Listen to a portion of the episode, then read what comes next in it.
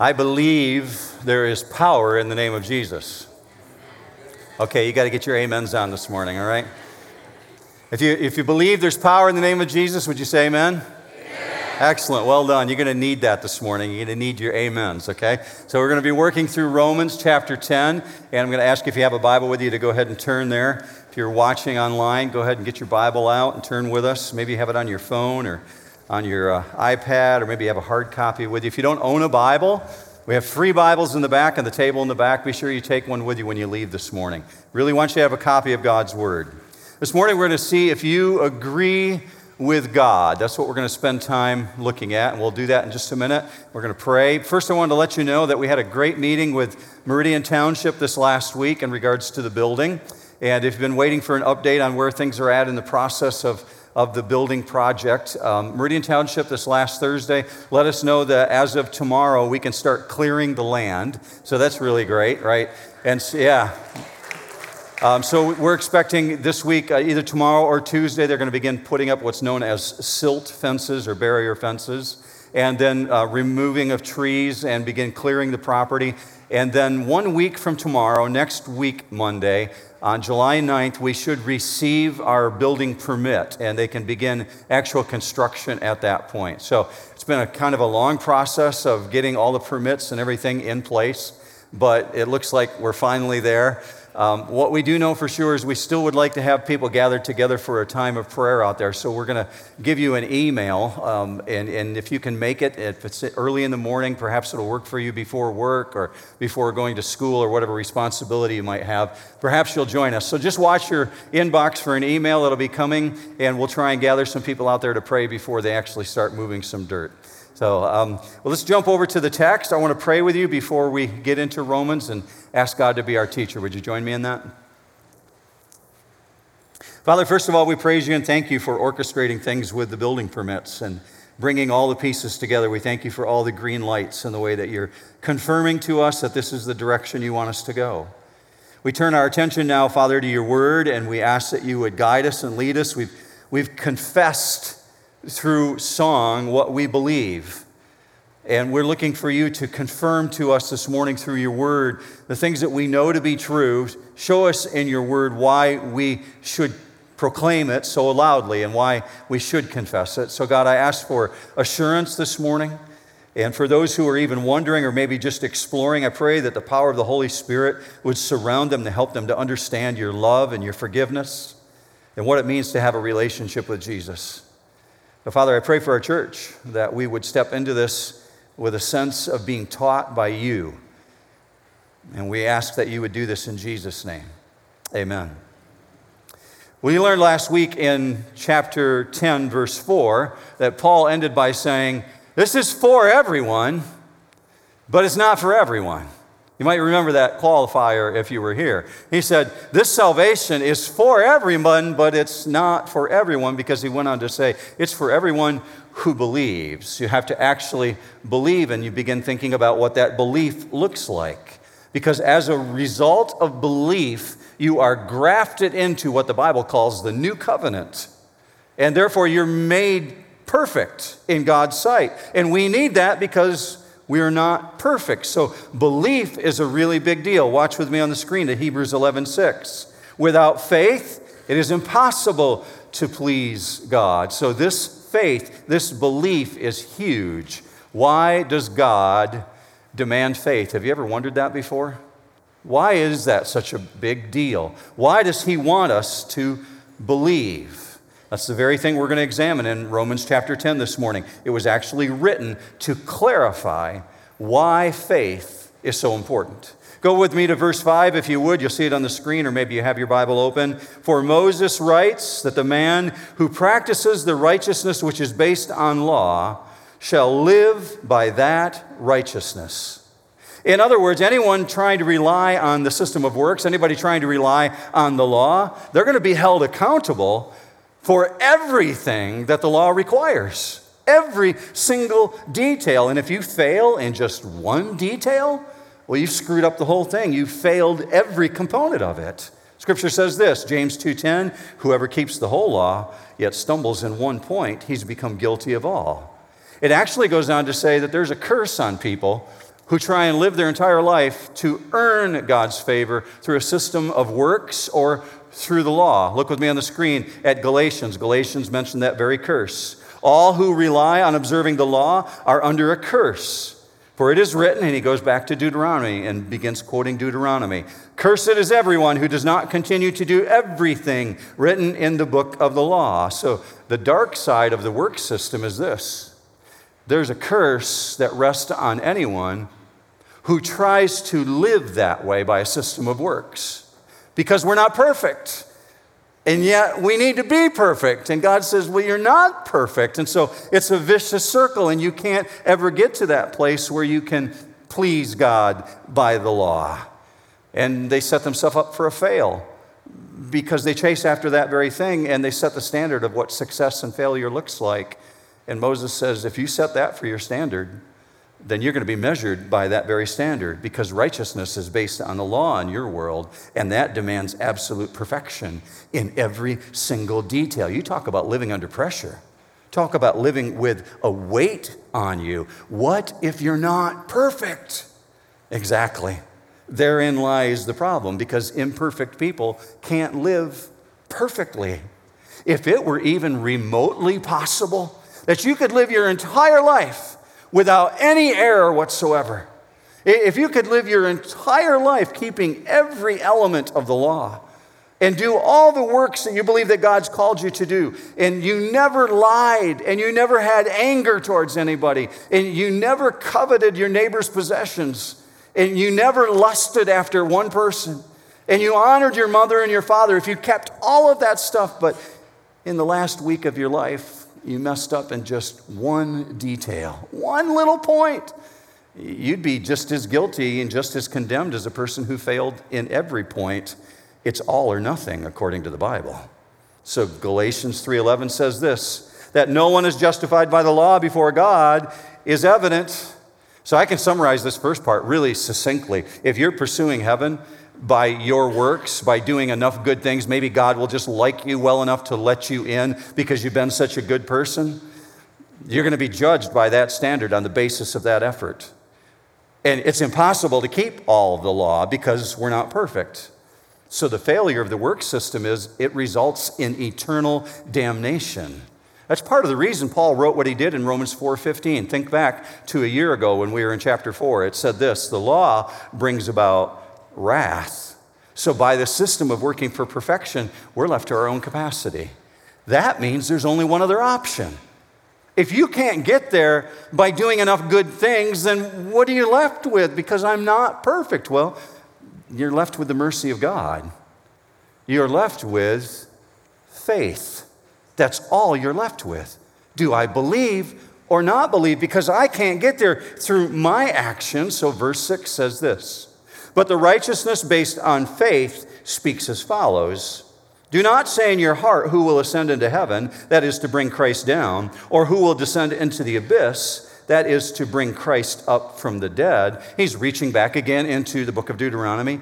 And I want you to watch by looking at the book of Deuteronomy how closely God links internal faith with external actions. Watch this in Deuteronomy chapter 30. The Lord your God will prosper you abundantly if you obey the Lord your God to keep his commandments and his statutes, which are written in this book of the law. Well, it sounds like a system of works, but watch. If you turn to the Lord your God with your heart and your soul, see, there's obedience, but this obedience comes from inside, from the core from the being of the individual. It's not just external action. So, God's standard for holy living has always demanded an internal commitment. So, the promises are reliant upon the heart and soul. So, if you go back and you check the Ten Commandments, I mean, we ultimately think of the law, we think of the commandments of God, thou shalt not. You'll find that every one of those is not primarily about external behavior, it's primarily about internal belief. Do I believe that God wants the best for me or not? It's about internal commitment. Here's an example for you. This comes from the book of Deuteronomy, chapter 6, verse 4. Hear, O Israel, the Lord is our God, the Lord is one. And watch the commandment. And you shall love the Lord your God. Well, how am I supposed to do that? with all your heart and with all your soul. See, it's internal. So let's understand this phrase he used in verse 6 and verse 7 when he said, Who's going to ascend up into heaven to bring Jesus down?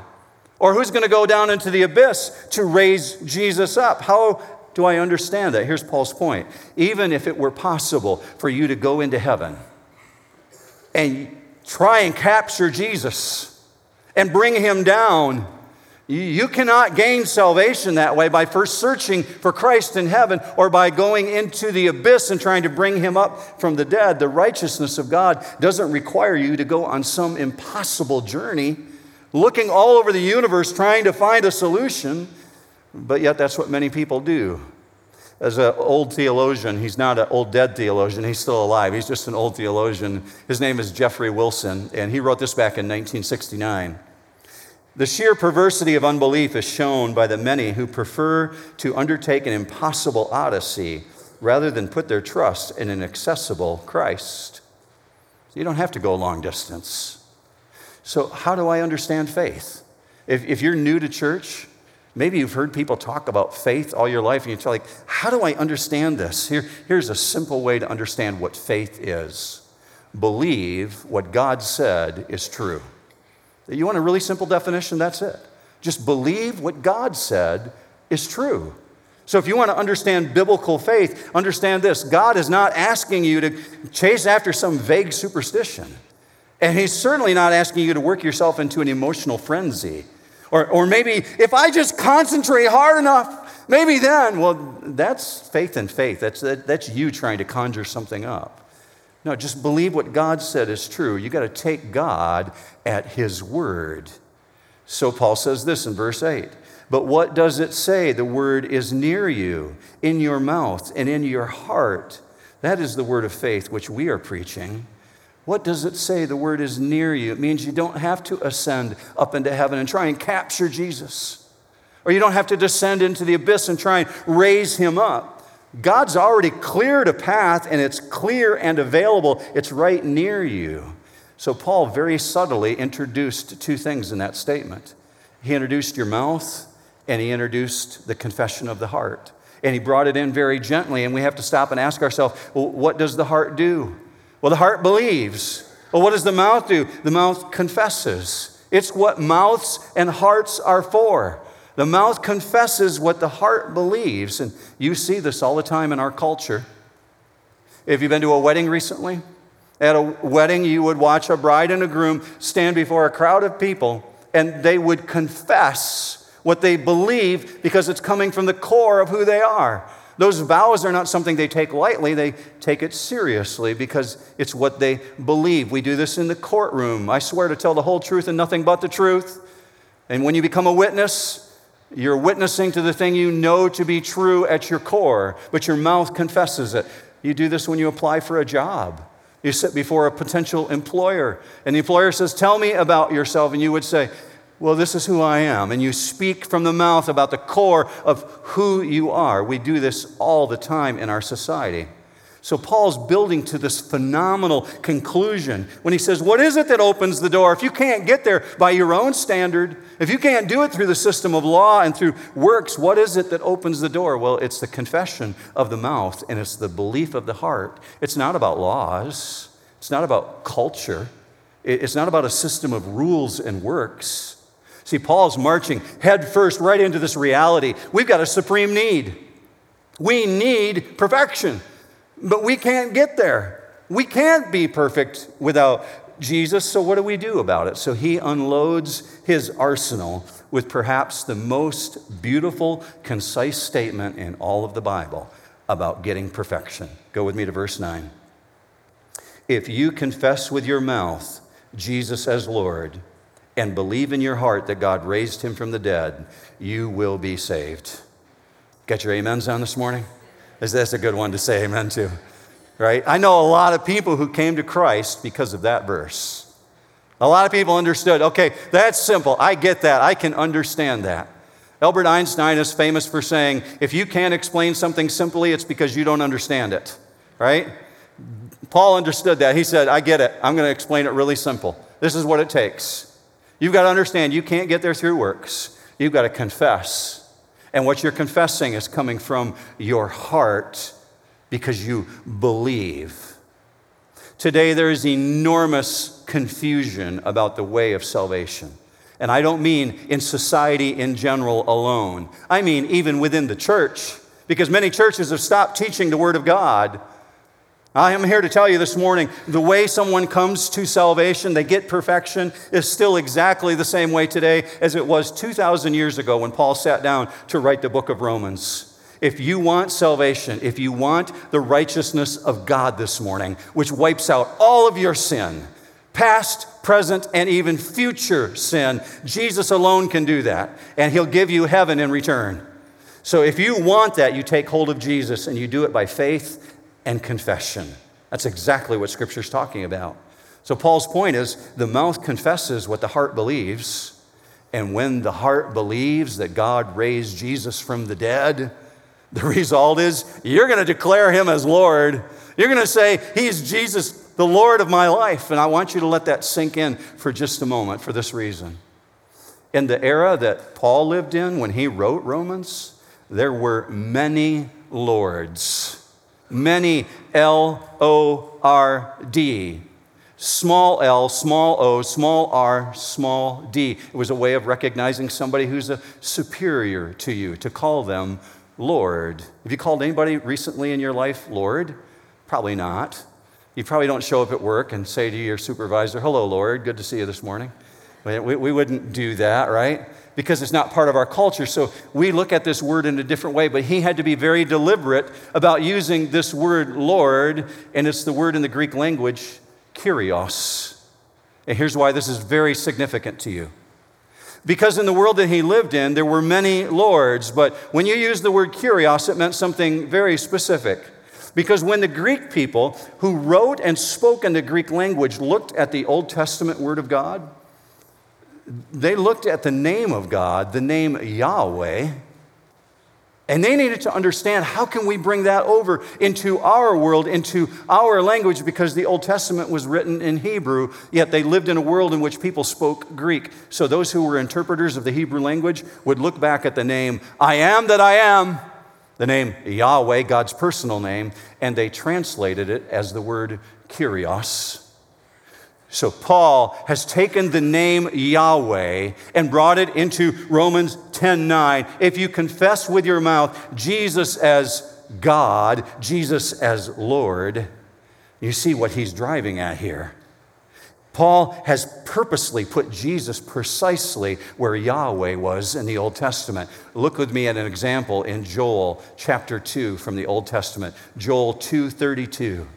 For everyone who calls on the name of the Lord will be saved. See, that sounds a whole lot like Romans 10 9, doesn't it?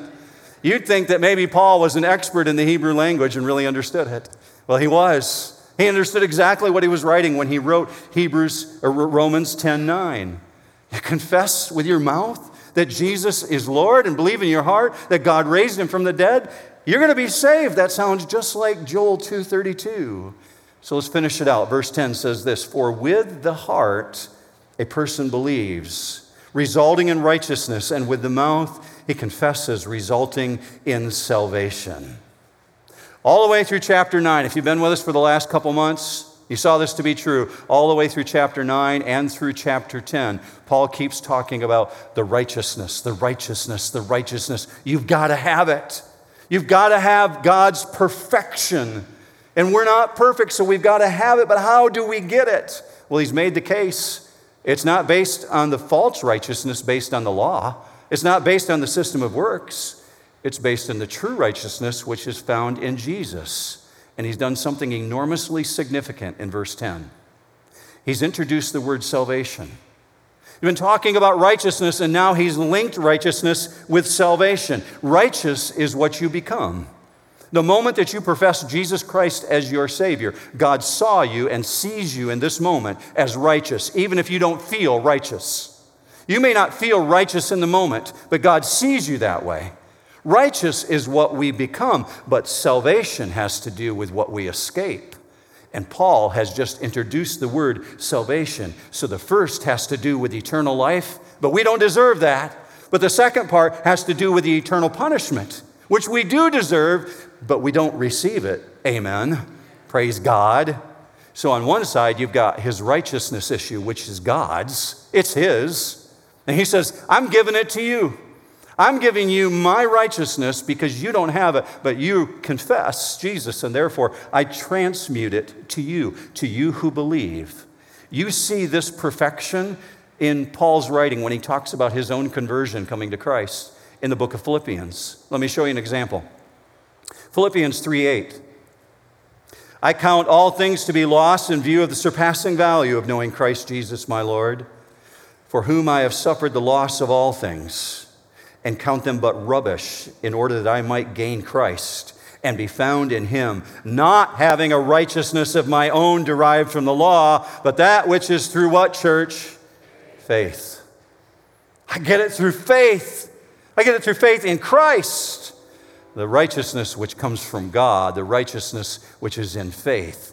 So, on the opposite side, one side he's talking about righteousness, on the other side, he's talking about salvation, and that's deliverance from the very thing that separates any one of us from God sin. So we need salvation from that. And when we get salvation from sin, we get salvation from hell. We get salvation from sin and deliverance from hell. And Paul's making it clear for those actions to take place, you've got to have faith because the work system doesn't work. You've got to have faith to be saved. And that belief results in confession. The creed, like we stated earlier today, that Jesus is Lord. Now, here's a problem many people acknowledge Jesus as God. Last time I checked, last survey I read, 83% of the American public, 83% of your nation believes that Jesus is the Son of God. That's enormous. Do you look around your country and think 83% of people are living like they believe that Jesus is Lord? You know, it's, it's something probably for people to analyze, but by and large, you'd have to say, no, it doesn't look like it. But according to what we understand, you have to acknowledge Jesus as Lord. So, what's he driving at here? What does that mean? Well, Paul is talking about a deep conviction that comes from the core of the being without any reservation whatsoever, that someone would confess Jesus. What does that mean? Well, here's the thought behind it. The Bible acknowledges that even demons recognize the reality of God and the oneness of the Godhead. That demons are monotheistic. Let me show you the statement, and you'll see it in James 2:19 on the screen. You believe that God is one, you do well. The demons also believe and shudder. So fallen angels are orthodox in their theology. They have a solid understanding of the Godhead. How do I know that? Just by that statement in James 2:19 alone, I see them as monotheists, but here's what I do know about them from studying the Bible. They have seen God's work. They know more about the nature and the power of God than all of us combined, more than all of the planet of humans combined, because they've been there and they've seen it. And they know more about heaven than you do because they lived there before the eviction notice. And they know more about judgment, and they're certainly understanding that they're destined for judgment. So James writes, and they shudder at the very thought that they will stand before that God. Here's the point you can have demon belief, you can have demon theology. Theologically, you can be orthodox and have head knowledge, but that does not make Jesus Lord. That's just an acknowledgement of intellect. That's an understanding of what you know to be true. So a person can be under conviction. A person can have great guilt, but if they do not repent and trust Jesus to forgive them, well, what's that but awareness with no action?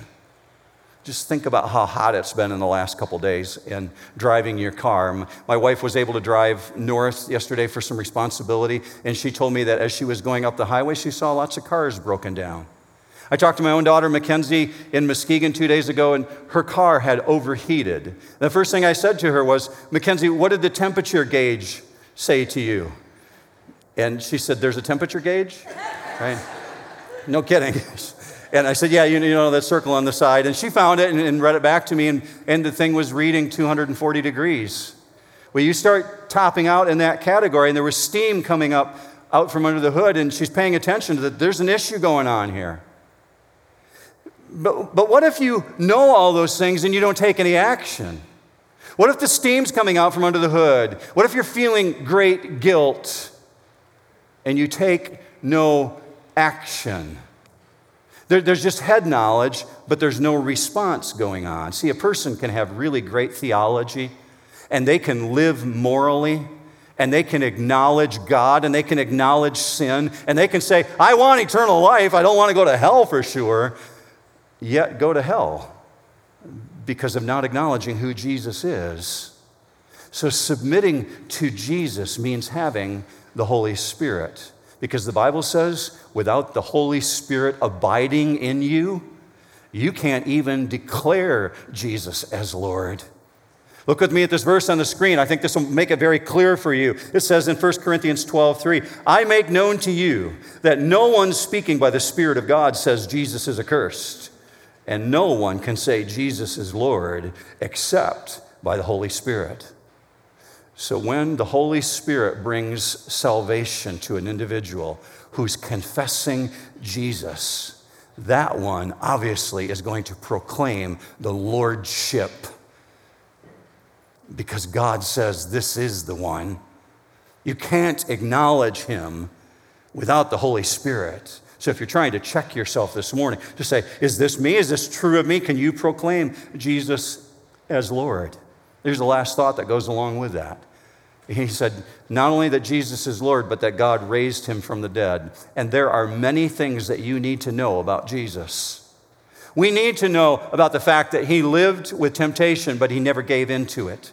We need to know that Jesus never committed any sin. We need to know that he's God incarnate.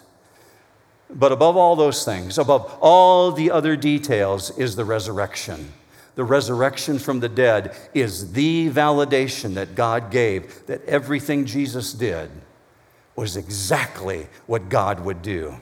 Look with me on the screen. It says in Romans 1 4, Jesus was declared the Son of God with power by the resurrection from the dead. So the resurrection is the evidence of God's approval. His approval of everything He did in dying for your sin, in taking away your guilt, in preparing you for eternity, in giving you eternal life. This is God's validation, God's approval. So, as the risen victor, he's been given the name that's above every name, and that name is Jesus Christ our Lord, according to Scripture. Thank you for that. Amen. Way to bear in there. I'll do it again so y'all get a chance. The name he's been given is Jesus Christ our Lord. Amen. There you go. You're, you're confirming, you're confessing what you believe. See, you cannot in any way be Christian and not believe in the resurrection of Jesus.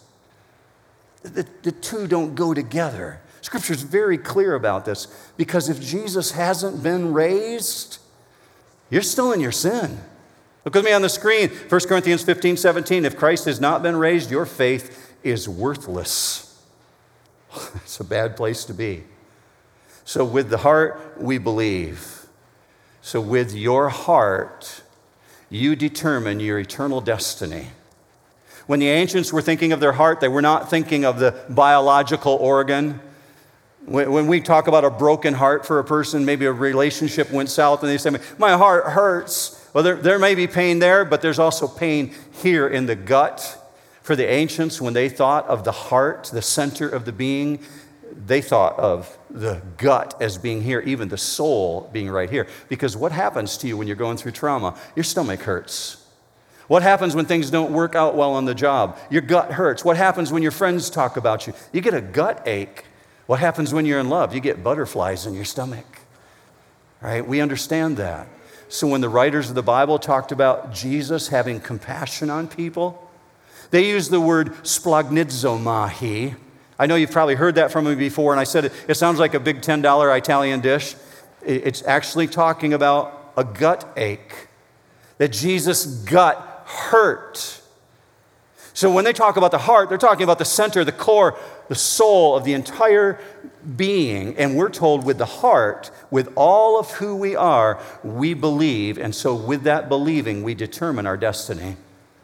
With that thought in mind, Jesus spoke these amazingly beautiful words in John 3 16. God so loved the world that he gave his one and only Son, his begotten that whoever believes in him with all that they are, they're not going to perish, but they're going to have eternal life. See, it all hinges on the factor of belief. So I'm asking you this morning do you believe in Jesus Christ as your Savior? Do you follow Him? Because as a result of that, with the mouth we confess. And there's only one Greek word in your notes this morning. I'm going to end with this You'll see it on the screen, and this is the word homologeo. And I, I, bet you've thought, if you're a church person, you've probably thought about this word confess over time and never really stopped to think about what that means because we think of it in the English language. But in the ancient world, homologeo meant to assent with one mind. Think of being at Spartan Stadium. You're at a football game, and one half of the stadium begins saying, Go green! there you go. Okay, that's what they do, right? That's a confession. Go green! Hands are in the air. We want these guys to win. Go white! The other side echoes correspondingly back and forth. And what do we do when somebody goes into the end zone? Everybody applauds and cheers, confessing. That's our guy! Homologeo. We do it all the time when you confess, you're agreeing with God the Father that Jesus Christ is Lord. You're assenting with one mind Jesus, He's mine. I believe that He was resurrected. And as a result of that confession, there's salvation. Thereby, you agree with God.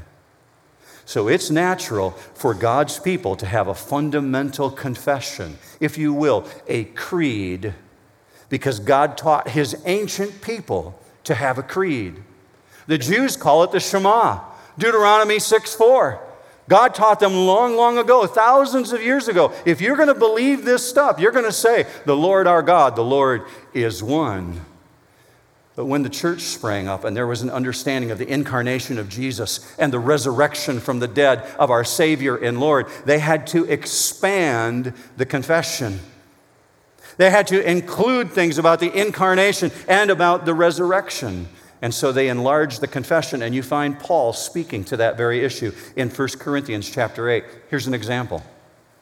For us, there is but one God, the Father, from whom all things came, and for whom we live and there is but one Lord, Jesus Christ, through whom all things came and through whom we live. I thought it'd be a very cool way to end the service to do exactly what you did about a half hour ago when we stood and confessed the Apostles' Creed. So I'm going to invite you to stand with me right now, and we're going to do it the way that I did it as a kid, which was fairly slow and deliberate so that we process. And I'm not asking you to say these things if you don't believe them. But if you're a believer in Jesus Christ this morning, let's read this in unison.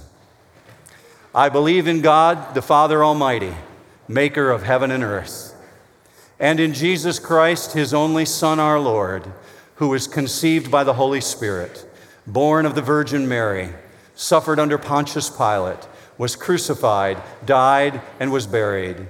He descended into hell. On the third day, he rose again from the dead. He ascended into heaven and sits at the right hand of God, the Father Almighty. From thence he will come to judge the living and the dead.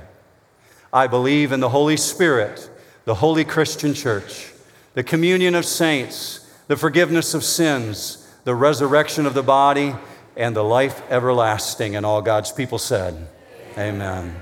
Let me pray for you.